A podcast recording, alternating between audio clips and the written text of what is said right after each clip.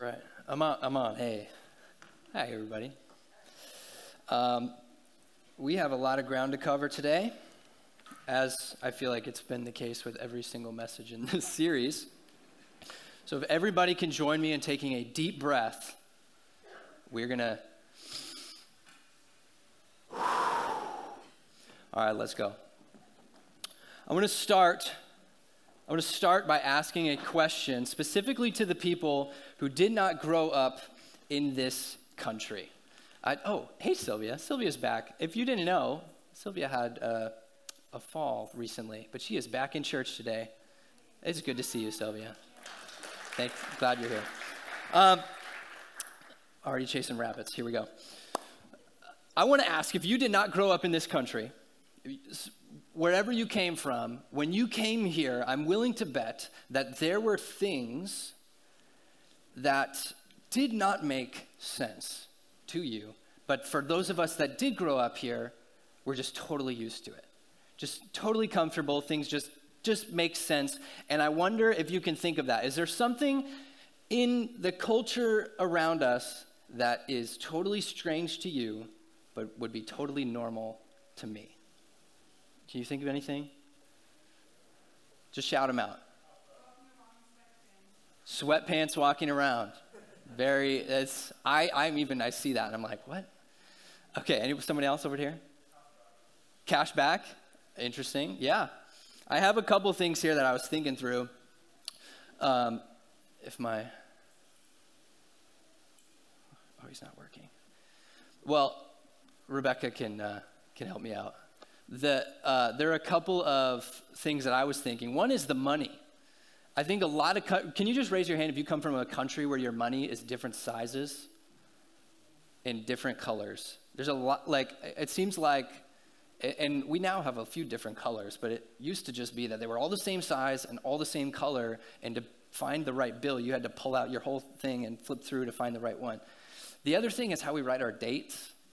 I don't know if anybody gets frustrated by this, but for some reason, we decided to do month, day, year, while just about everyone else in the world figured out that it makes way more sense to do day, month, year. And the last one, I don't know if this makes sense to anybody, but we decided that there should be 12 inches in a foot and 5,200 something feet in a mile, while everyone else seems like they figured out, well, let's just have, you know, 10 millimeters, that we'll call that a centimeter, 100 centimeters, that's a meter, kilometer, you know. It just, coming here, I feel like there's a lot of things. It's just like, man, that doesn't really make sense. For, temperature, Fahrenheit and Celsius. How many of you like checked your weather in the morning and you're like, oh, 30 degrees, I better wear shorts. And you go outside and you're like, it's actually freezing out here. Um, that's a good one. Yeah. So what th- that phenomenon of, of this, this distance between what you expect and what you experience, we call that, hopefully you can read my writing here, we call that cognitive dissonance. And that is essentially when your experience does not match your expectation. And this is important. Boom. Hopefully I spelled that right. This is important because the portion of scripture that we're looking at today speaks directly to this, to this phenomenon when it comes to being a Christian, when it comes to our Christian faith. There are certain things that we experience that are different from what we might expect.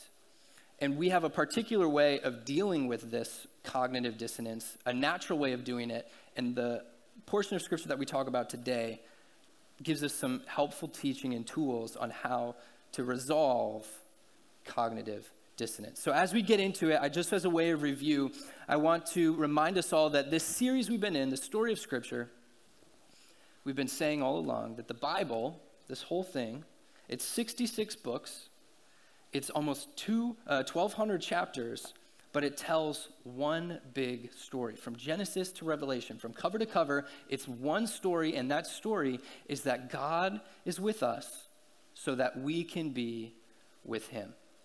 The story of Scripture is God with us so that we can be with him. And over time, as we've been looking throughout these past weeks, that witness of God has taken a few different forms, and we call them covenants. And now we're in this place called the New Covenant that Jesus established when he was here in the, in, on the earth. And so, as we get into the, this book, these are actually the, the biggest collection of books that we've have in our series. If you remember our clap song, we've been talking about how the Bible is organized. We've said 5, 12, 5, 5, 12, 4, 1, 21, 1. The top row are the books of the Old Testament, and the bottom row are the books of the New Testament. And they're organized in these numbers, the first five books, the second 12 books, and onwards by genre. They're collected by genre, not necessarily chronologically, although roughly it's chronologically. They're collected by genre. And we're talking about the 21 books in the New Testament known as the epistles, or as normal people call them, the letters. These are a collection of letters written by about six different authors, one of them we don't really know who wrote it, to Christians in the, the first century world. So if you were to go after the book of Acts in your Bible, there's a whole bunch of short little letters that stop right before Revelation. The one at the end is Revelation. We're going to talk about that next week. And all of these letters, they're written over about a 50 year time period between like AD 40 and AD 90 to Christians about this. And what we will see is that the letters, every letter in the New Testament is a, has sort of two ingredients. It's a combination of two things. And we uh, will see the first one is ortho, oh geez. Ortho, oh gosh. Doxy. Uh, oh, here it is. Orthodoxy is, if you could split it up into, that lid does not want to stay. Two parts. Ortho, does anybody know what that means? Anybody ever been to the orthodontist? Bringing back some traumatic memories of braces for some people. Ortho is a root word that basically means straight. You go to the orthodontist to straighten out your teeth. Doxy is a root word that basically means your, your beliefs or your opinions. And so when we talk about orthodoxy, we're talking about straightening out our beliefs. We're talking about making sure that what we believe is actually right. In other words, it's the, the, it encompasses the whole truth of reality. And this is a key element of every single letter. One of the things that the writers of these New Testament letters are very concerned with is making sure that the people who are reading these have a very clear picture of reality, have a true understanding of who God is, of who they are. If you remember the questions that we talked about in the very first message in this series, the questions that Genesis talks about who am I? Where's my, uh, what's my purpose? Where does pain come from? All of these sort of big questions about life, that's all orthodoxy. And I want to just take a look at an example just so we can see sort of what that looks like. And so this is from Ephesians chapter 2. The verses can be on the screen. If you want to turn there, you can. But we're going to go through. This is Ephesians 2 1 through 10. And this one is written by Paul. And he says, As for you, you were dead in your transgressions and sins in which you used to live when you followed the ways of this world. And the ruler of the kingdom of the air, the spirit who is now at work in those who are disobedient. All of us also lived among them at one time, gratifying the cravings of our sinful nature and following its desires and thoughts.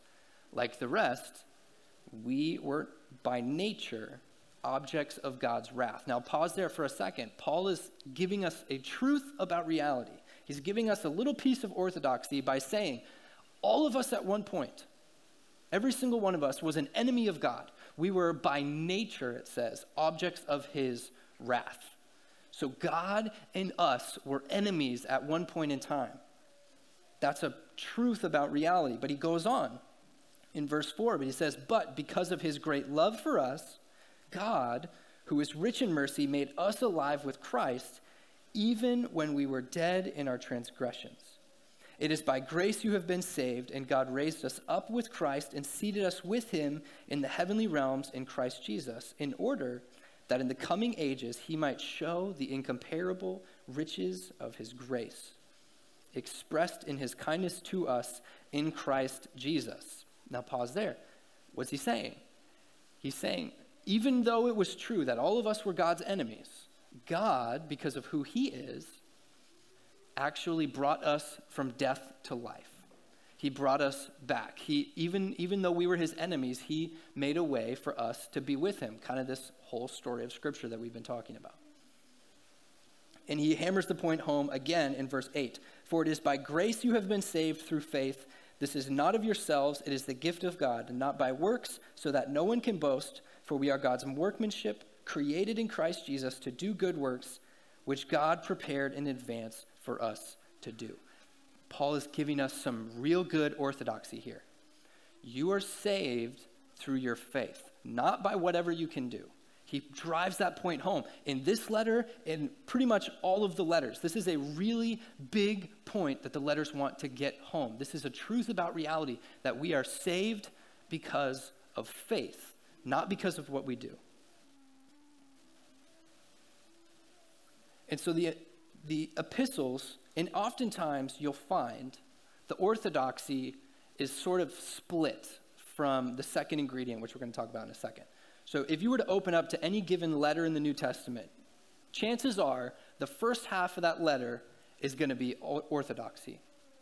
And so the first half of that letter is all the information, the truth about reality, and then there's a pivot point where we start to talk about the second ingredient of the letters, which is orthopraxy, which you might be able to guess, is the right. Praxy is um, kind of sounds like the word practice. And so we're talking about the right behaviors or um, actions.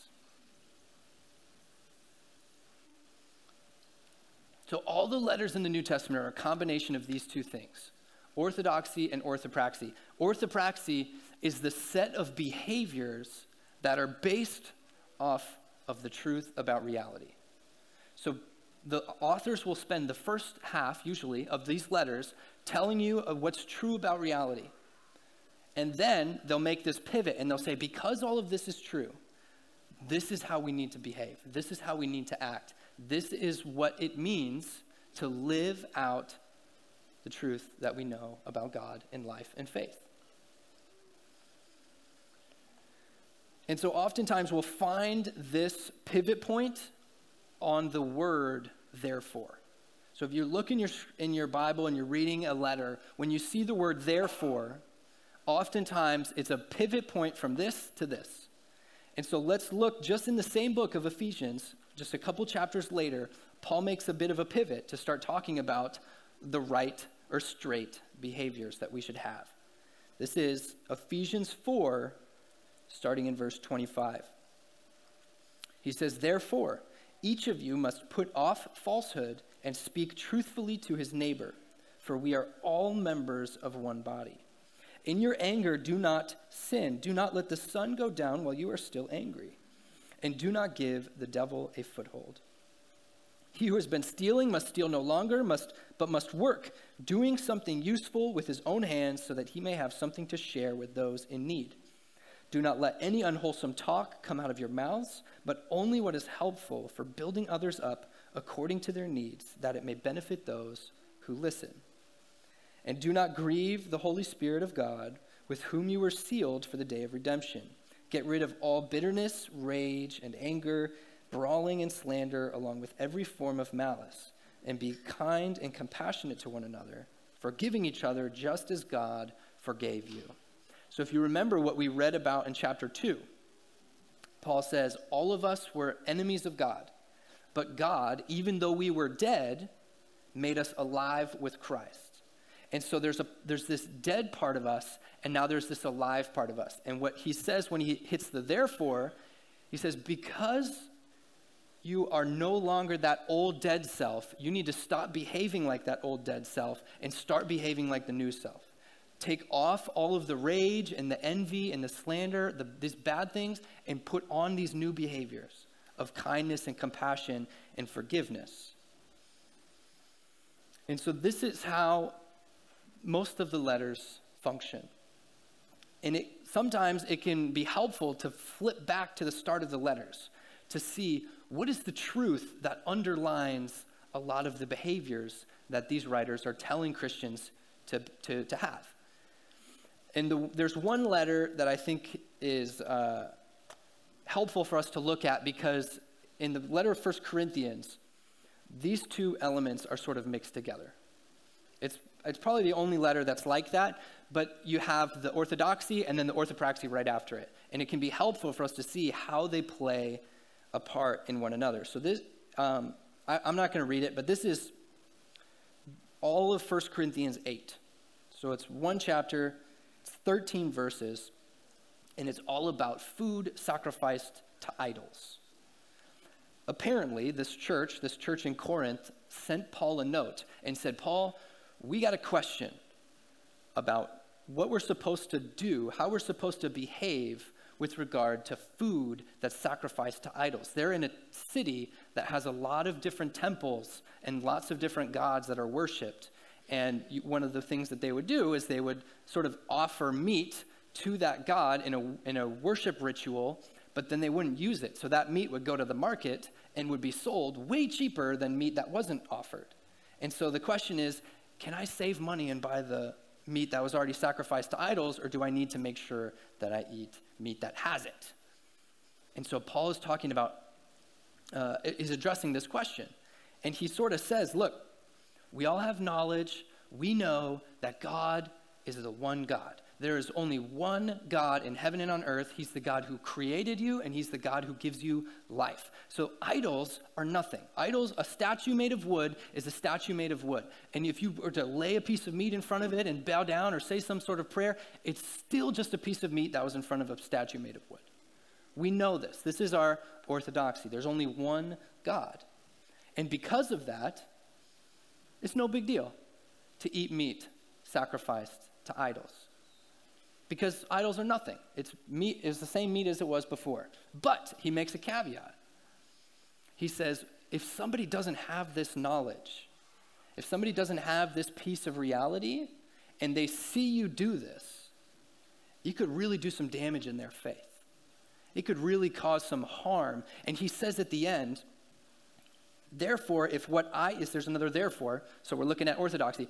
Therefore, if what I eat causes my brother to fall into sin, I will never eat meat again so that I will not cause him to fall. Paul says, I would rather be a vegetarian than to hurt or harm the faith of my brother or sister in Christ. And so we have another sort of underlying orthodoxy there that there's a, a strong value in the community of believers, that we don't want to do harm to our fellow believer. And so these are how the letters are structured.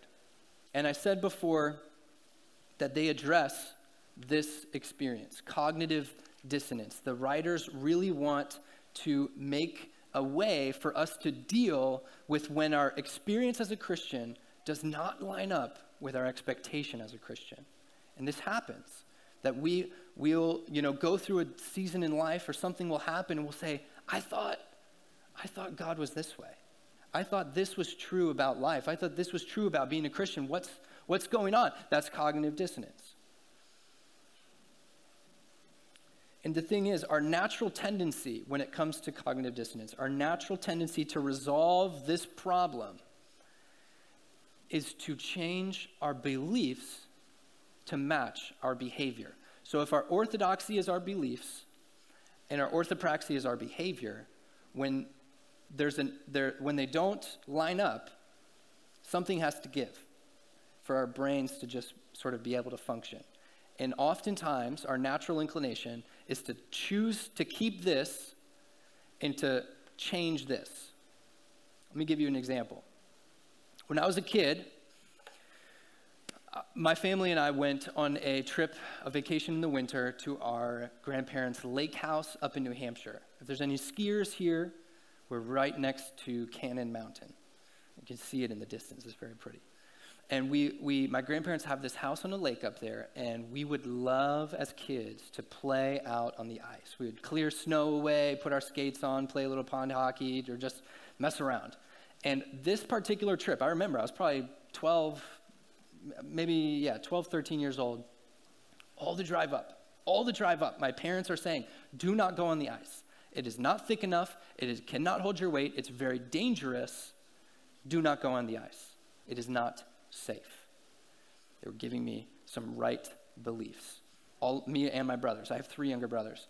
And me, being the, um, I don't know, I guess disobedient son that I am, decided to go out. We were playing outside one of these days, and I went out to the end of the dock that goes from the shore. And I did one of those things where you sit on the dock, and my feet were on the ice, and I would just put a little weight on the ice and then back. And maybe a little more weight on the ice, and then back, and I would sit down. And I got to the point where I could, I stood on the ice for a second without any extra help from the dock, and I sat back down. I said, Oh my goodness, the ice, it held my weight. It's thick enough. It, it works. And so I call my brothers who are being good sons and playing in the front yard, making snow forts or whatever. And I'm like, guys, the ice is thick enough. We can play on the ice. And somehow my younger brother, Derek, uh, finds his way out a little bit beyond the ice, just like I did, and he goes through.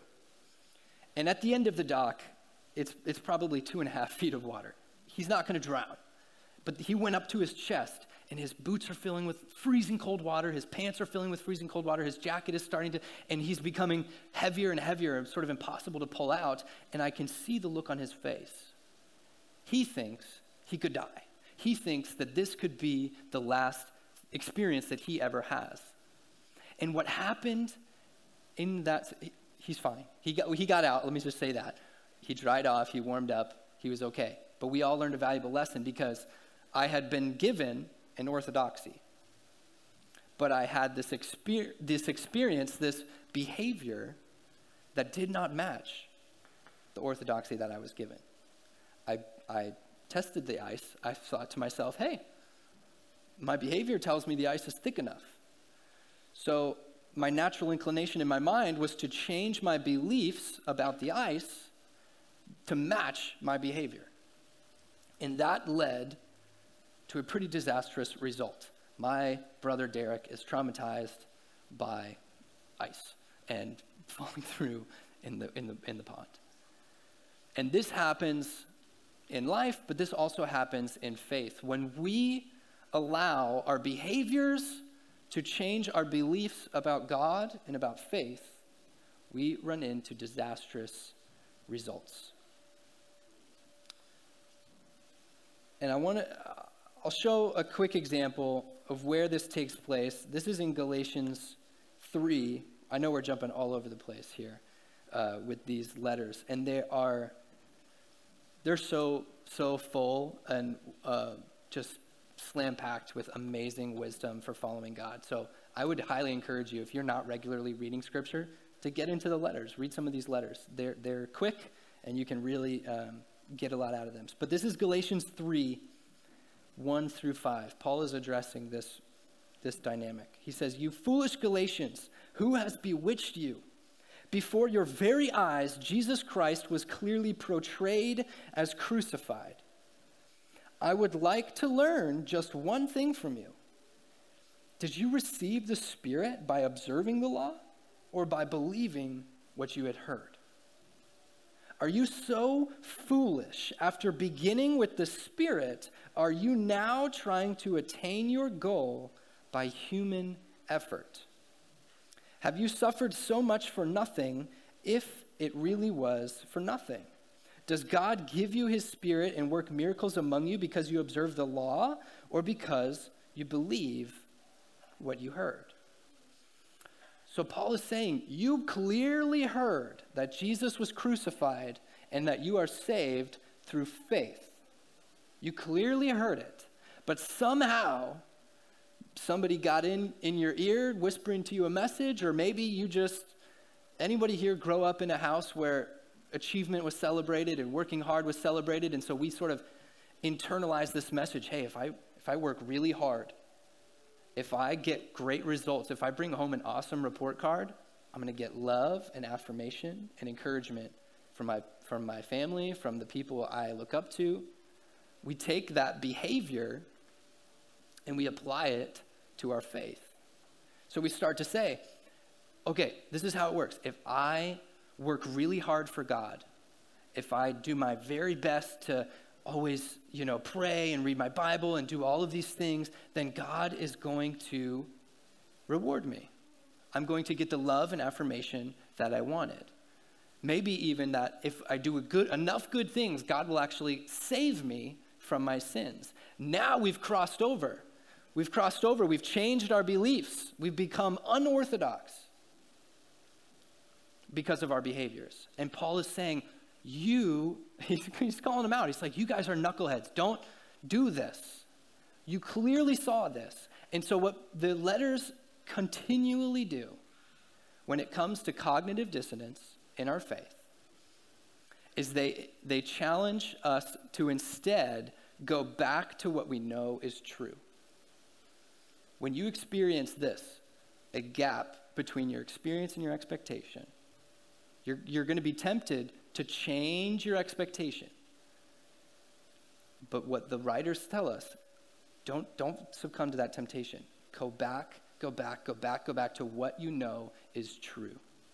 And over and over, Paul, one of Paul's favorite phrases is, it's, it's not troublesome for me to tell you this again. I will continue to remind you. Paul is always reminding the people of what's true because of this temptation that we feel. In the end, the question is why? Why is it important for us to allow our orthodoxy to influence and determine our orthopraxy? Why? And I went through, I actually, in preparation for this message, I looked at all the letters and I'm thinking, what, what are the writers setting up as the goal? What are the writers setting up as the finish line for all of this? Why is this so important? And they, the writers use a lot of different metaphors, a lot of different pictures to try and get the idea across. But really, what it comes down to is that getting these things right gets us to human flourishing, which is basically what it means to be with God. Over and over, the writers are saying, this is what we're aiming for. This is what we're shooting for. We are in this covenant relationship with God where we get to be with Him. We get to have this close personal relationship with Him. Do you want to know what that looks like? Get this right, and you will find out. They use all kinds of pictures and metaphors. They talk about like a baby growing up into an adult, sort of maturing We've talked about like a, a taking off dirty clothes. Maybe after, maybe you've had this experience, where you're worked out and you're covered in dirt, you're, you're really sweaty, and you, you take off your clothes, you get clean, you put on those fresh clothes, and it's just like, this is how it's supposed to be. This is how life is supposed to be. They use metaphors like uh, an athlete or a, tr- or a runner training and winning a race and saying that feeling of satisfaction, of fulfillment you get when you cross that finish line, that's kind of what it's like to be with God. That's kind of what it's like to, to experience human flourishing, the way that God intended us to be. Or sometimes it's called, talked about like stepping from the darkness into the light. If you've ever been trying to like look around and find something and you, you're having such a hard time, but as soon as you turn the light on, you're like, oh, uh, duh, there it is, right there. Or even planting seeds and harvesting a crop. All of these are just pictures of human flourishing. And over and over again, the, the writers of these epistles say, essentially, I want you to be with God. I want you to experience all the fullness of the, the intention of your design. You were created for this. You were designed and put together meticulously, knit together, so that you could be with God. And the way to get there, you pave the road by having the right beliefs, by straightening out your beliefs, and always, always, always allowing those beliefs to shape your behaviors. And as I'm going to invite the worship team to come back up. And as we close, I want to just talk about how uh, something that we do, we do uh, the, we take communion once a month, usually on the first Sunday of every month.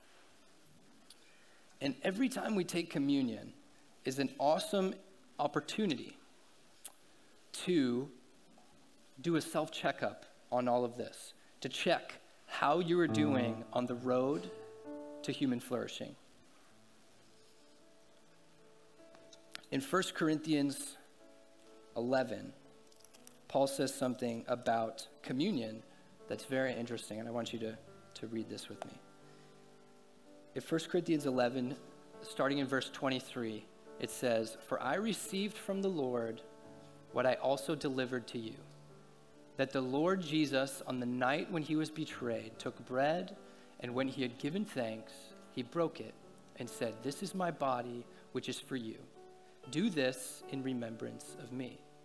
In the same way, he also took the cup after supper, saying, This cup is the new covenant in my blood. Do this as often as you drink it in remembrance of me. For as often as you eat this bread and drink the cup, you proclaim the Lord's death until he comes.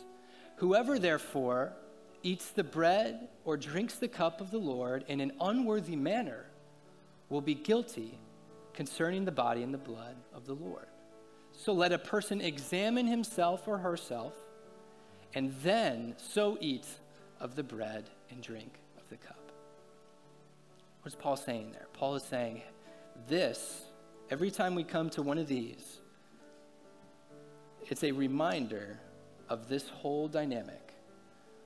We, we reaffirm to ourselves every time we take communion what we believe is true about God and about reality. The foundation of the gospel is that Jesus bled and died for our sin, for our sake. And by taking that and holding our behaviors up to that light and to say, does this behavior match with that? When Paul talks about taking it in a manner unworthy of the communion, if you look at the verses beforehand, he's talking about how, how people are going about it. Some people are getting too much, and some people are not getting enough. Their behaviors are out of whack. And so when we come to this, and, and if you don't do this already, this might be a great practice for you to do every time you take a communion, uh, the communion elements, is to just take a couple moments to ask yourself, where's my orthodoxy off? Where are the gaps in my understanding of God's truth? What questions do I have? What am I fuzzy and foggy on? And then also to ask yourself, where's my behavior out of line? All of us are on this road towards human flourishing. All of us have places in our life where our behavior is not in line with our beliefs. And the process of maturing, the process of a baby becoming an adult or, or, or seeds becoming crops, is this process of bringing our behavior in line with our beliefs. And so, what, here's what we're going to do. If, if you don't have um, any of these elements, you can put your hand up. Somebody's going to be through here to give them to you. But I'm going to pray and then we will take the bread together. That you can open up that one side that has the little cracker there. And then we'll have a few moments to just reflect. And I want you to look at that first question. Reflect on that first question just in your own life. What are the questions that you have? What are the things that you're like, man, I don't really have a good answer to this? Don't have to make judgments on, on you know, what about that, but just, just notice those things. And then I will pray for the cup, and we'll take that together. And then I want you to reflect on this second question Where is my behavior out of line with God's truth? After that, I'm going to close in prayer, and I would encourage you at that time to also pray. Pray for yourself, and you can use those words if you want. You can use whatever words come to mind, but use that as an opportunity to examine yourself and to, to do what these New Testament writers constantly encourage us to do to go back to what's true and to bring our behaviors and our expectations in line with that. After that, the worship team will close us in worship. So let's pray. Dear Lord, I thank you for this constant reminder of who you are and what you've done for us, for the truth, the orthodoxy of our faith, that Jesus, you, being fully God, being fully man, came to earth to die on a cross for the redemption, for the forgiveness of our sins. And that by only by putting our faith in you, not by working hard, not by doing good Christian things, but by putting our faith in you, you offer us redemption, you offer us healing, salvation, and transformation. As we take this bread together, Lord, I pray that you would, in your compassion and your love, reveal the places in our hearts and in our minds that are out of line with reality. Help us to see where your truth is lacking in our hearts so that we might grow in it. We pray this in Jesus' name. Amen. Let's take the bread together and reflect on that question.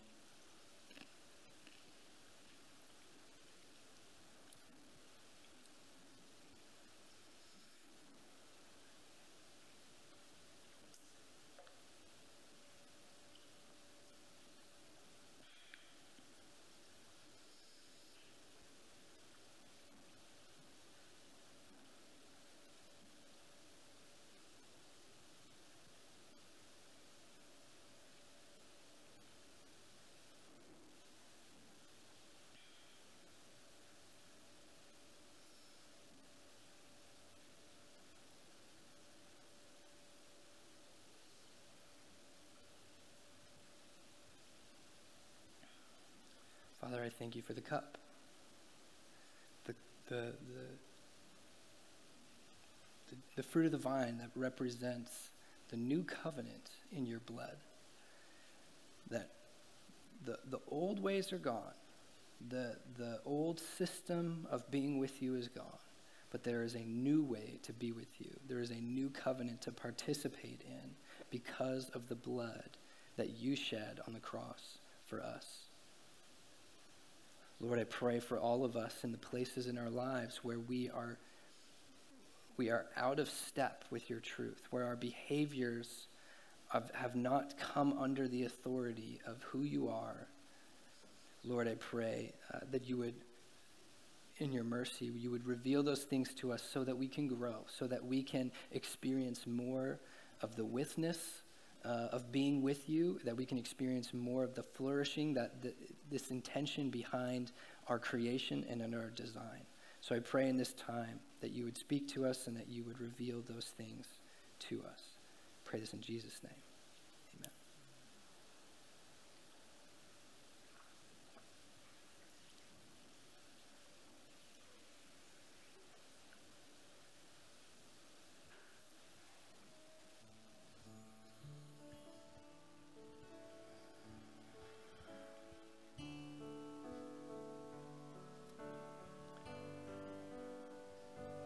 Jesus, I pray that you would teach us.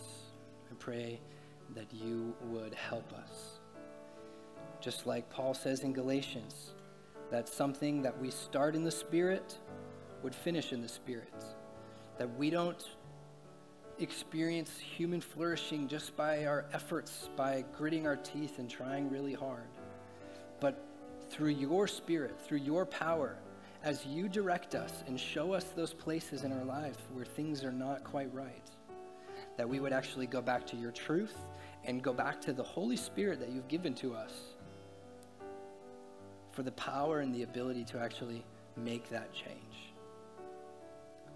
Lord, help us to continue on this journey, to continue in this new covenant with you, in this relationship. Help us draw closer and closer to you through the power of the Holy Spirit. And Lord, when we come to points of dissonance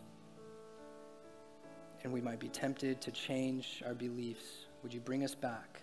Would you bring us back to the letters so that we can have orthodoxy and orthopraxy to experience all that you have for us in life? We pray all of this in Jesus' name. Amen. Let's worship together.